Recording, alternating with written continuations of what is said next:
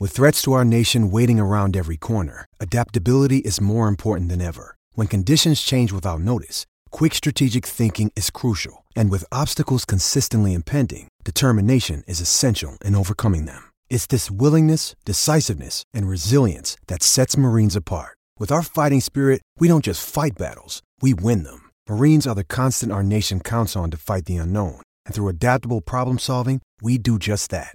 Learn more at marines.com. With the Lucky Land slots, you can get lucky just about anywhere. This is your captain speaking. Uh, we've got clear runway and the weather's fine, but we're just going to circle up here a while and uh, get lucky. No, no, nothing like that. It's just these cash prizes add up quick. So I suggest you sit back, keep your tray table upright, and start getting lucky.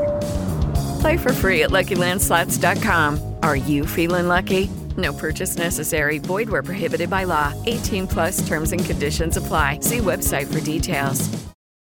With Lucky Land slots, you can get lucky just about anywhere. Dearly beloved, we are gathered here today to. Has anyone seen the bride and groom? Sorry, sorry, we're here. We were getting lucky in the limo and we lost track of time. No, Lucky Land Casino, with cash prizes that add up quicker than a guest registry. In that case, I pronounce you lucky. Play for free at LuckyLandSlots.com. Daily bonuses are waiting. No purchase necessary. Void where prohibited by law. 18 plus. Terms and conditions apply. See website for details. Judy was boring. Hello. Then Judy discovered ChumbaCasino.com. It's my little escape. Now Judy's the life of the party. Oh, baby, Mama's bringing home the bacon. Whoa, take it easy, Judy. The Chumba life is for everybody. So go to ChumbaCasino.com and play over 100 casino style games. Join today and play for free for your chance to redeem some serious prizes. ChumbaCasino.com. No purchase necessary. Void where prohibited by law. 18 plus terms and conditions apply. See website for details. ESPN Denver 1600 presents Clar and Company.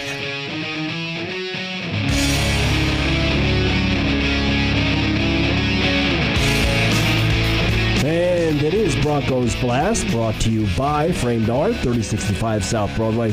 From personal and sports memorabilia to museum quality fine art, go to the award winning framer for all of Metro Denver, Brian Hart at Framed Art, 3065 South Broadway. And he just, you check him out on, uh, on uh, Facebook at Framed Art, and you will see once again uh, they were selected like to be the framer for a uh, big exhibit, and they're. Uh, uh, I, I didn't have bring my notes, but uh, there's all kinds of framed Bronco stuff in there, often from the Broncos themselves and the players. Whenever I go in the shop, I usually see stuff there. That's framed art and brought to you by Stoney's Bar and Grill. The best time of year right now to be a sports fan. Baseball pennant races coming down to the wire, playoff races, playoffs about ready to start. Football, obviously, in full swing. You catch all the game action at Stoney's Bar and Grill, 11th and Lincoln, in the heart of downtown, and Stoney's Uptown at 1035 17th Street, just a little bit west of Park Avenue. A combined 88 big screen TVs will show you every single game. And Stoney's Uptown is now the home for Nebraska Cornhusker fans every game day. Tonight, Ohio State, Nebraska. Pre-game, post-game, every game is on at Stoney's Bar and Grill and Stoney's Uptown. Check them out. And we welcome in our Bronco correspondent each week on Bronco Blast. Follow him at Ian St. Clair at Mile High Report. And Ian, last week you were inspired. You told us how the Broncos' red zone offense resembled a drunk leaving the bar. uh, you pick it up this week by saying that the team and the fans are in a never ending hangover. That is, it, it seems like it's you. The drunk leaves the bar, finally gets home, and then he's he's got this hangover that just won't quit. Yep. It, it feels like that's been the case for Broncos country and the Broncos for the last two years. And it, it, if there is at any point of mile high magic, if, if there is still any of that left, they could use some of it on Sunday against the Jaguars.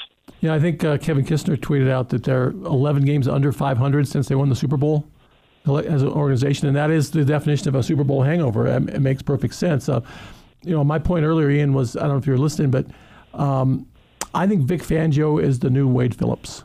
I think he's the right guy right now to, to settle, calm the waters after the Vance Joseph mess, um, get things back on the straight and narrow here, but not the guy to take him to the next level. So that makes us look at this season and say, what is the goal? You know, Michael asked at the beginning of the show, is is the season over at 0 and 3? I think these days still have a legitimate chance to go 8 and 8. Um, they have to pull off an upset or two to kind of get back in the swing. I had them two and one at this point, so eight and eight. You know, two got to make up two games somewhere. But how do you measure success for this year's Bronco team? I think it's just making strides and improving week to week. I think one thing that we've seen the last three weeks is that, and I said this last week before the Packers game, is they've found ways to lose games. And there's Yeah. obviously some help from some horrible officiating. But I think if you continue to find ways to improve, and I, if they can start it on Sunday against the Jaguars, if they can put a complete game together and they can start doing what Chris Harris Jr. said, and that's for the players to step up and do their job, to play, to take the Bill Belichick mantra and and just stop talking and do it. And we saw that from Von Miller this week. Indeed. Stop Yep. talking and do it. And if they can do that, I think they put themselves in a position heading into the Kansas City game to potentially be three and three. And that changes the whole season. But it all starts on Sunday against the Jaguars, putting a complete game together. Stop making these stupid mistakes. Stop beating yourselves. And the players do your job. We should be playing uh, Talking Heads. Stop making mistakes. Stop making sense. Um, that sounds what you just described sounds a lot like what went on to, under Vance Joseph. How long does it take, in your estimation, to make that correction you're talking about? I, I think, and we talked about this prior to the season. Vance Joe or uh, Vic Fangio is going to have he- he's going to need some time. The players are going to need some time, and I I I, I disagree with your assertion that that Vic Fangio is kind of like a, a Wade Phillips or a John Fox type coach. We haven't seen enough of that because even in Bill Belichick's first year in New England, the Patriots had a losing season. Yep. So let's give Fangio some time. Let's allow him to get players into his system that, like a middle linebacker, for example. And Mark, you tweeted out the middle linebacker Evan- you'd like Evan Weaver, yeah. to get. That kid is Um, awesome. So let, let's give Vic Fangio some time because I, as I've told Adam on our podcast, the one thing that I can see is they're on the right path. It's just a matter of them putting it all together. And I think Sunday is the perfect time to do it against a rookie quarterback, even if it is the legend of Gardner Minshew and that mustache. Allow allow the allow the, the the the fans to finally get something to get excited about. And for the love of God, please get a sack or and or a turnover, Turnover, yes. or the city of Denver might implode on itself. So ha- have you got a breakdown on how this game will go? What the what the uh, Broncos will do if they follow Chris Harris's dictum and uh, Von Miller? I'm glad you. Uh, are, are the only guy I've heard besides me to say it. Leaving the podium without questions is about saying my play will speak for me, and it's about time his play did. I thought it, I thought it was a good move on Von's part. How do we how do we break this down? How do the Broncos come out on top? I think the most important thing offensively is the offensive line. That Jacksonville Jaguars front, the front four, the front seven, is nasty. And it's going to take a Herculean effort by the Broncos offensive line to give the offensive the, the offense the ability to move the ball as they have the first three weeks.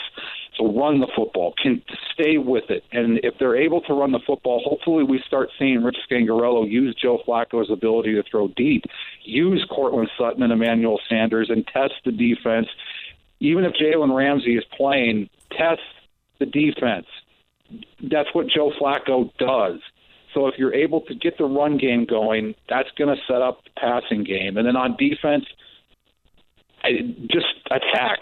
I do what they've been able to.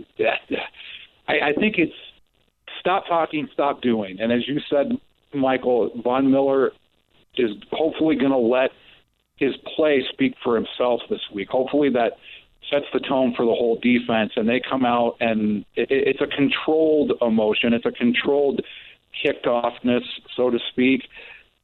Get after a rookie quarterback, get pressure up the middle, and that's what is going to create some turnovers. And I think a cornerback to watch this week is he had a very strong game against the Packers is Devontae Bosby. Uh, you, you know, I I, uh, I I agree. And one of the things you said was uh, the offense needs to start strong, give this team a lead. Yeah, um, Ian just invented a new word: ticked offness. Dictophanus. That's a new word. Um, this it's a medical uh, condition. Yeah, uh, Gardner Minshew. I mean, the first thing I saw when I saw saw the guy for the first time, I just thought of Ben Stiller in Dodgeball. I the, the, the, headband and the glasses and the mustache, the whole bit. But um, he's he's got skills. He's got skills. He's going to put a, a different kind of test than they've seen so far. Because I think Jacksonville's a team that plays with kind of nothing to lose, right? They're just going to go out there and let it let it hang out, and um, that presents a different kind of a challenge. And I think what you do with a rookie quarterback is you you you get pressure on him and you make him uncomfortable because even veteran quarterbacks, when they get pressure, they get uncomfortable. They start to get happy feet, they get rushed, they make bad decisions. And if the secondary is doing its job in, in coverage and they're not having breakdowns, for example, like they did on the fourth and fifteen against the Jackson or the, the Chicago Bears, yep. that's going to allow Von Miller, Bradley Chubb, Shelby Harris to get after Gardner Minshew and hit him. And even if you don't get sacks, hit him, get in his face. And Adam made a great point on our podcast. If you're not able to get to the quarterback, why aren't the defensive linemen putting their hands, hands up in the yep. and knocking down passes? Because yep. that's another way that you can create havoc in the passing defense. So hopefully we're able to see that. And I think a rookie quarterback is, especially someone who plays with the Uncle Rico attitude, the the gunslinger attitude, nothing to lose.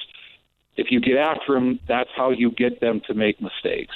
You know, it, it is an. Unexplainable that uh, when you play for a defensive genius that some of these rudimentary things are are not being done. Does that mean the whole team has to be rebuilt? Bronco fans and john elway hope not but it, it could be the case. You said uh, the way to the way to throw chunk yardage and that was our subject in the last segment um, it, you know like uh, where mark Kiszla says i don't know how they solve this but i think you're right. You run the ball then you throw it long. And i go back to after watching the last game i feel even more strongly they've got to go to the Kyle Shanahan, Atlanta, two back offense. They don't have a third receiver. They don't have tight ends who are weapons. Uh, at, at, all, you know, occasional pass caught here and there. Uh, so I think you're right, and I think that's the solution is is to go to throwing the backs, uh, uh throwing to the backs out of the outfield and run it out of the backfield, and then running them as well, and then looking long for the two receivers who can get downfield. Have you got a score for us, uh, Ian? I, I think that's absolutely what they need to do. You need to give different looks to opposing defensive coordinators, and especially a front like the Jacksonville Jaguars, you have to keep them off balance. And the way you do that is do things that you haven't done the first three weeks of the season, and that's we started to see a little bit of it in the red zone with with Freeman and Lindsay in the backfield at the same time but start doing it in situations like first down. For whatever reason, Rich Scangarello has become predictable on first down where he consistently runs it. Well, if you're going to consistently run it, then start putting in two running backs in the backfield so you don't know, well, are they throwing it or are they running it? What exactly are they doing? And start throwing it more on first down. I think that's one of the big complaints that I have with Scangarello right now. And your point, Michael, is is absolutely how you can stop being predictable on first down with your play calling. Indeed. Hey, we got to run. Have you got a score for us? Who wins? What score? I, I'm I'm going to say that there's some mile high magic since they're playing at home. I think the Broncos are going to finally get their first win, 17-10 over the Jaguars. All right. The Bronco hangover might be uh, abated for one week. That's the elixir. We can hope. Ian, we'll be watching and we'll be thinking about you. Thank you very much. Thanks, guys. Ian St. Clair, Mile High Report. Read it. Read all of the news about the Broncos every day in Mile High Report. When we come back, it is a Ram Roundup. Kelly Lyell on the Colorado State Rams. They go visit a strong team in a loaded Mountain West in Utah State today.